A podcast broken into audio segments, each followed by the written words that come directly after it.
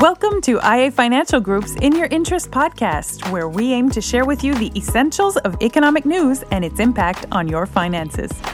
My name is Ashley, and this week we discuss the challenges of the job market, demographics, and the many effects and pressures on the school system. As always, I'm joined by Sébastien McMahon, Chief Strategist and Senior Economist at IA Financial Group. Hi, Sébastien. Hello, Ashley. So it's nice to have you behind the microphone again. So, Sébastien, it seems to me that young people are working a lot more today than in the past, or at least that more than when I was a teenager myself. Is it the mom in me who's more sensitive to the phenomenon, or do the numbers prove me right? Now, the kids working, or at least the young folks working, and we can define young folks here by, let's say, 16 and under, they're way more represented in the labor market. And what we're going to cover here is a typical case of, you know, how moving parts in the economy influence one another. So the aging of the population means that now we have to rely more on younger and younger employees to get the economy working. And it's something that we've been seeing come for decades now. When I was a young economist at the Ministry of Finance in the province of Quebec in the early 2000s, we knew this was coming. We knew we had important changes to the labor market that would result from the aging of the population to the public pension system. Well, now we have both feet in it. So here I'll be quoting stats from the province of Quebec and Canada just to illustrate the point. The government decided in the province of Quebec recently to put some laws in place to frame the problem correctly and make sure that we don't put too much pressure on the school system. And the reason that why they had to do that was that the province of Quebec, the population aged 15 plus increased by 22% since 2000. So since between 2000 and 2023, 22% larger population in working age, so 15 years plus. But total employment increased by 32%, so 10% more. So that means that we had to fill this gap with more workers. So the gap was closed in large parts by the increase in the participation rate of women. And we've had the public system here of kindergartens in the province of Quebec, which was just extended to all of Canada. So this economic tailwind that we've had in the province of Quebec will spread across the country, which is a very good thing. It was a very good policy to put in place in the 1990s here. But the arithmetic of demographics means now that seniors, I'll define seniors by 65 years plus.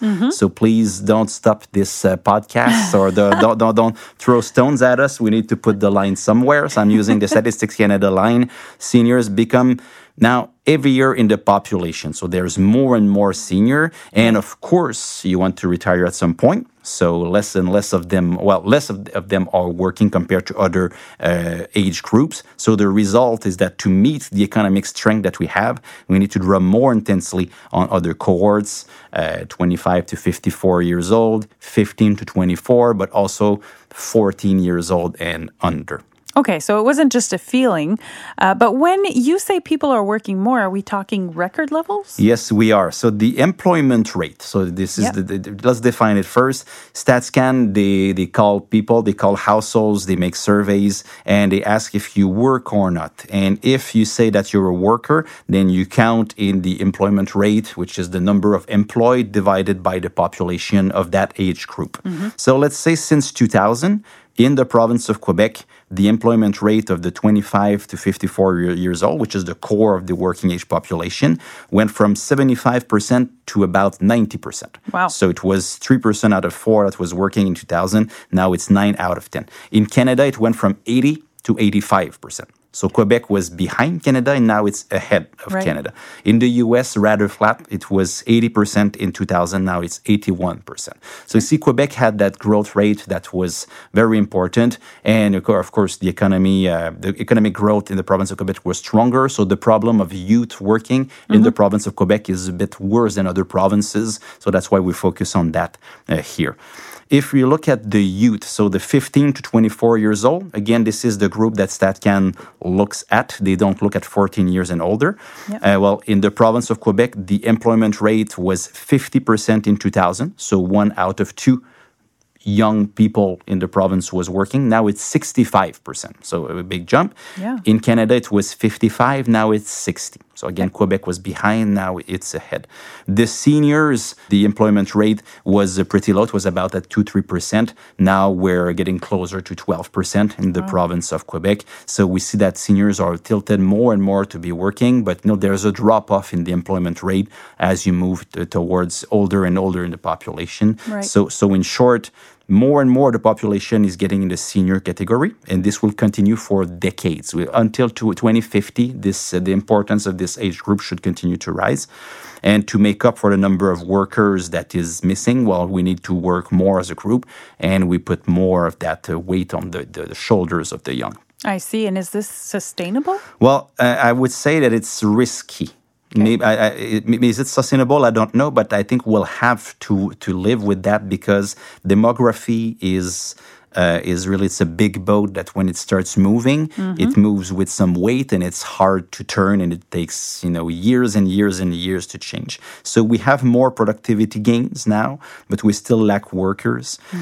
So in Quebec, again, the seniors tend to work less than elsewhere in Canada, even if the gap is narrowing slightly. Maybe there's a cultural difference here, but the usual solutions that we think about, maybe taxation, giving some tax breaks to the seniors to keep them on the labor market, being sensitized, maybe the employers to give more flexible conditions just to accommodate those that want to stay, because we need the wealth of knowledge that the seniors have for sure.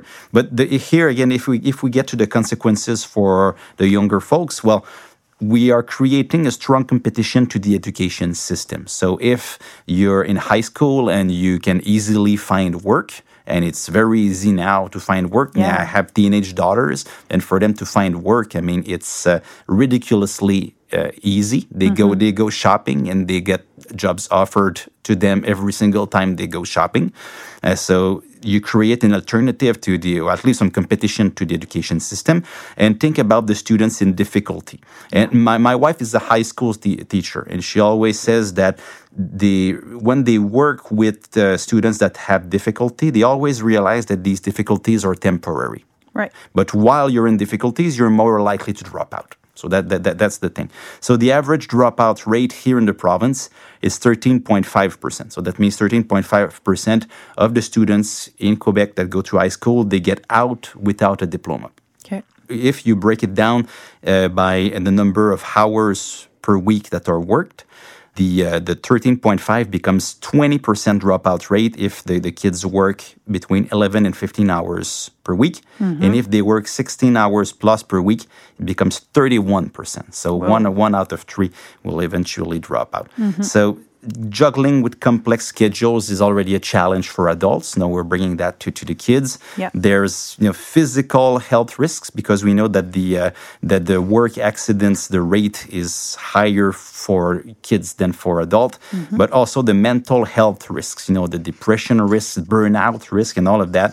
Well, if the kids work 20 hours more per week, there have been some studies that show that this rises pretty steeply. So this is for the younger kids, but even if you in universities, we hear teachers, we need researchers saying that there's also a challenge now, because some students do not return to complete their degree after they've had an internship, and they rather accept the early job offers. So, you have less skilled of a population. So there's good things to having a healthy labor market, but let's see in the long run if it causes other issues through the school system. I see. And what can we do? Well, this is up to every province to decide what they want to do with that. In the province of Quebec, they decided to legiferate on 14 years and under.